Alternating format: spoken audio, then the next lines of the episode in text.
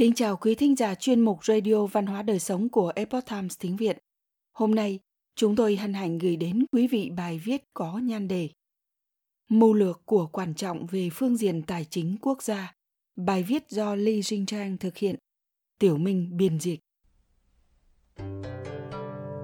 Quân vương cùng các quần thần mặc hán phục, vui vẻ nghe sáo trúc thưởng thức huyền cầm – điềm nhiên thả hồn vào trong chén rượu và những bức họa với cổ vận khoan thai chủ đề họ đang đàm luận là về tiền tệ và tài chính thì ra chủ đề được quan tâm thảo luận của thời đại ngày nay đã xuất hiện tại Trung Quốc cổ đại từ hơn 2.000 năm trước. Đọc các sách cổ, chúng ta luôn luôn cảm nhận được sự thần kỳ của chữ Hán. Chỉ dùng vài dòng chữ ngắn ngủi là có thể gói gọn mấy ngàn năm thời không? Tái hiện trí tuệ của cổ nhân về phương diện kinh tế tài chính. Để người thời nay có thể thấy được tư tưởng cao cấp về tài chính kinh tế của con người cổ đại. Trong binh pháp tôn tử, trương mưu công có nói rằng, bất chiến nhi khuất nhân chi binh thiển chi thiện giả dã nghĩa là không đánh mà thắng được quân địch, thì đó mới là giỏi nhất trong những người giỏi.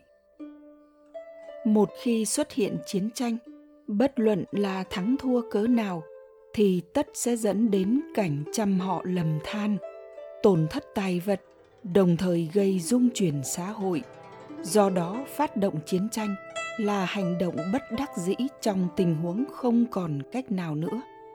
Quan trọng hiểu sâu sắc đạo lý này về phương diện tài chính quốc gia, ông vận dụng khéo léo các mưu kế, dùng phương thức không đánh mà thắng, giúp đỡ tề hoàn công thu hoạch và tích lũy được lượng tài phú khổng lồ, giúp cho thực lực quốc gia về mọi mặt của nước tề được nâng cao.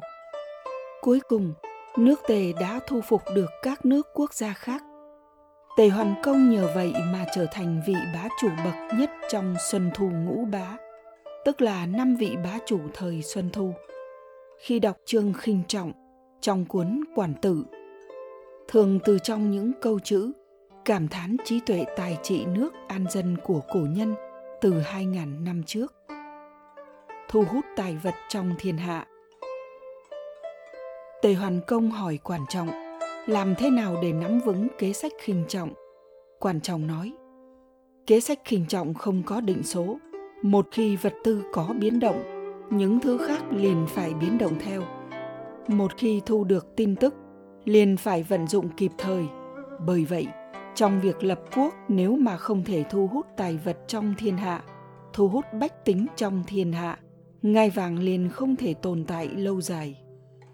Hoàn công lại hỏi, làm thế nào để thu hút tài vật trong thiên hạ? Quan trọng thưa, thời trước hà kiệt hoang dâm vô đạo trong hoàng cung của ông ta, riêng cung nữ biết nhạc ca đã có ba vạn người. Các nàng đều mặc y phục hoa lệ, sáng sớm sướng ca ngay tại đoan môn, diễn tấu âm nhạc, ngay cả ở các khu phố bên ngoài cung cũng đều có thể nghe thấy. Thế là y doãn bèn hạ lệnh cho nữ công nhàn hạ ở các vùng đất cằn cỗi dệt ra các loại gấm tơ tinh xảo. Một cuộn gấm có thể đổi lấy trăm chung lương thực của vua Kiệt ở quốc gia của Kiệt, tuy Kiệt là thiên tử của một nước, nhưng lại không lo lắng cho bách tính của mình, chỉ truy cầu nữ nhân, chơi bời. Nhờ vậy, Y Doãn thông qua việc lấy được lương thực của Kiệt mà khống chế thị trường lưu thông tại quốc gia của Kiệt. Đây chính là thu hút tài vật trong thiên hạ.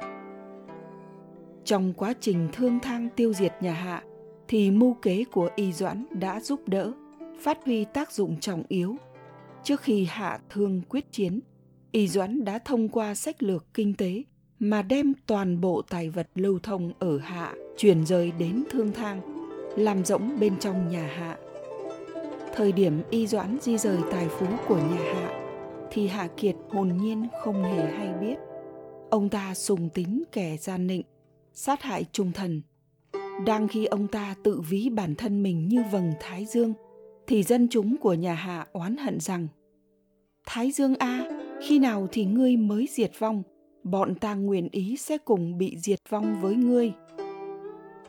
Cuối cùng trải qua vài lần chiến tranh, trong sự thiên nộ dân oán nhà Hạ liền tan rã mà diệt vong. Thương thang chỉ dùng 70 dặm đất cằn cỗi liền có thể thôn tính được thiên hạ của Hà Kiệt. Mưu sĩ thất Tề Hoàn Công muốn trợ cấp cho thân nhân của những người tử nạn trong chiến tranh. Ông nói, Nước ta là một quốc gia nằm ở vị trí bốn mặt lâm địch, là nước phải dựa vào nhập khẩu lương thực của nước khác, lại là vùng nhiều đồi núi, nơi sinh sống của loài hổ lang mánh thú. Hiện nay, mỗi lần chiến tranh đều có binh sĩ từ trận. Đối với những đứa con côi vợ quá của họ, không có bất cứ cái gì để có thể cứu tế họ. Làm thế nào đây? Quan trọng thưa, các hào gia quý tộc ở nước ta những người làm quan to hiển quý cùng với những người có đất phong tích trữ lương thực tài vật đều là phú hào của nước chúng ta việc bọn họ tích trữ lương thực tài vật như vậy sẽ khiến cho giá cả của những vật phẩm đó trên thị trường tăng lên ngược lại thì giá cả thị trường sẽ giảm xuống. Ông kiến nghị tề hoàn công mặc quần áo vải bố đến nơi làm việc của các quan lại, triệu tập tất cả công thần thế gia, nói với họ thế này. Thành quách bảo vệ không kiên cố, liền rất dễ dàng bị quân địch phá vỡ, không có lương thực dự trữ, cũng rất dễ dàng bị quân địch vây khốn. Các nước trong thiên hạ đều đang lo lắng việc này nước tề của chúng ta há có thể mặc kệ không xem xét sao? Các vị sĩ phu phàm là người có tồn trữ lương thực đều không được tự ý định đoạt nữa. Quả nhân sẽ lấy giá vừa phải để thu mua của mọi người. Tề Hoàn Công dùng mưu kế của quản trọng. Sau khi nói ý này đối với các công thần thế gia, sĩ phu, liền lấy ra văn thư đã chuẩn bị sẵn, tức là hợp đồng, để lần lượt thu mua từ phía họ, không để cho họ thổi phồng hay giảm bớt số lượng lương thực. Thế là lượng lương thực trong quốc khố của nước Tề tăng thêm nhiều gấp 40 lần. Tề Hoàn Công lấy số lượng lương thực tăng lên 40 lần này ra cấp cứu tế cho những người neo đơn không nơi nương tựa, nhận nuôi dưỡng dân nghèo đói và bệnh tật, chăm sóc những người già cả mà không có con cháu, để cho những người này không đến mức phải bán thân làm nô, cũng không đến nỗi lẻ loi hiu quạnh chết đường chết chợ. Các tướng sĩ của nước Tề sau khi nghe nói về những chính sách tốt đẹp của quốc quân thì càng thêm dũng mãnh xông lên khi chiến đấu. Họ vì quốc gia mà ra sức không tiếc sinh mạng của mình. Quản tử thản nhiên nói, quân sĩ của nước Tề cũng không phải dạng người hiếu chiến, cũng không phải là coi thường mạng sống, mà là bởi vì tác dụng của thuật khinh trọng nên mới được vậy. Quan trọng giúp đỡ Tề Hoàn Công vừa cứu tế được những người quá bụi neo đơn, điều tiết nền kinh tế, đồng thời còn kích phát được tinh thần bảo vệ quốc gia của các tướng sĩ. Có thể nói một công được ba việc. Mưu kế xây cầu đào ao. Tề hoàn công nói đối với bốn loại chất liệu như da đồ khô gân sừng bị thu thuế quá nặng bởi vì bị thu thuế quá nặng cho nên bách tính phải đến chợ mua sắm các thứ này với giá cả đắt đỏ đây không phải là đạo trị quốc Quan trọng liền kiến nghị chủ quân cho hạ lệnh xây cầu cao, đào ao sâu. Tốt nhất là người đi đường đứng tại đầu cầu phía đông, không nhìn thấy đầu cầu phía tây. Tại đầu cầu phía nam, không nhìn thấy đầu cầu phía bắc. Sau một năm Tề Hoàn Công cho truyền hạ lệnh này, thì mức thu thuế đối với da, đồ khô, gân, sừng đã giảm nhanh xuống còn một nửa. Cho nên mức chi phí của bách tính về mặt này cũng tự nhiên giảm bớt đi rất nhiều. Tề Hoàn Công cho gọi quan trọng đến hỏi thăm nguyên nhân trong đó. Quan trọng đáp, thời điểm cầu và ao đều bằng phẳng, hai vợ chồng kéo đẩy xe có thể rất dễ dàng đi qua trăm dặm. Hiện nay dựng cầu cao, đào sâu các ao hồ, người đi đường ở các phía đông tây nam bắc đều không thể nhìn thấy đối phương ở bên kia một khi trời đổ mưa xuống, dù là sức lực của 10 người cũng không thể đẩy xe lên đến trên cầu được. Ao hồ gặp mưa, dù có sức của 10 người cũng không thể làm gì được, ngoài việc vận dụng sức lực của trâu ngựa ra thì không còn cách nào khác trâu, ngựa, la, lừa bị mệt đến kiệt sức, không ngừng bị chết trên đường. Như thế thì những thứ da, đồ khô, gân, sừng của trâu ngựa đem cho không, người ta cũng không nhận. Giá cả của trâu ngựa liền nhất định tăng lên gấp trăm lần. Thiên hạ chư hầu nghe được tin tức này, liền sẽ nườm nượp như nước, vội vàng mang trâu ngựa thành đàn đến nước tề để bán thông qua dựng cầu cao, đào sâu ao hồ, áp dụng phương pháp hấp dẫn trầu ngựa trong thiên hạ để giảm nhẹ chi phí thuế má của bách tính. Mưu kế xây dựng hồ nước. Tề hoàn công muốn bắc phạt cô trúc, ly chi, nhưng rất lo lắng nước việt sẽ nhân cơ hội ông vắng nhà mà vào.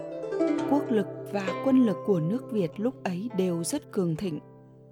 Thế là tề hoàn công triệu kiến quan trọng đến bàn về đối sách. Quan trọng kiến nghị tề hoàn công chặn dòng chảy nguyên sơn, cho người xây dựng thành hồ bơi lớn, để bách tính đến vui chơi bơi lội. Hoàn công liền hỏi phương pháp tiến hành cụ thể. Quan trọng nói, mời chủ quân hạ lệnh tu sửa ba con sông, tạo thành cái ao hình tròn, còn phải xây dựng hồ nước sâu, thuyền lớn có thể đi được. Độ sâu của hồ phải đạt 70 thước chủ quân hạ lệnh tiếp rằng, người có thể bơi qua được thưởng 10 lượng bạc. Chủ quân tốn chưa đến ngàn lượng bạc, nhưng kỹ năng bơi lội của người dân nước tề cũng không thua kém với người nước ngô việt rồi. Tề hoàn công dựa theo kế hoạch, đúng hạn bắc phạt cô trúc, lì trì. Nước việt quả nhiên nhân cơ hội đó mà vào. Quân nước việt đắp đất xây đê, chặn khúc cong của dòng nước, nhằm dẫn nước nhấn chìm nước tề mà nước tề lúc này đã có hơn 5 vạn binh sĩ, giỏi về bơi lội. Họ liền chờ ở khúc cong dòng nước, đợi lệnh ứng chiến, đánh bại quân nước việt. Quý thính giả thân mến, chuyên mục radio văn hóa đời sống của epoch times tiếng việt đến đây là hết. Để đọc các bài viết khác của chúng tôi, quý vị có thể truy cập vào trang web e itviet com.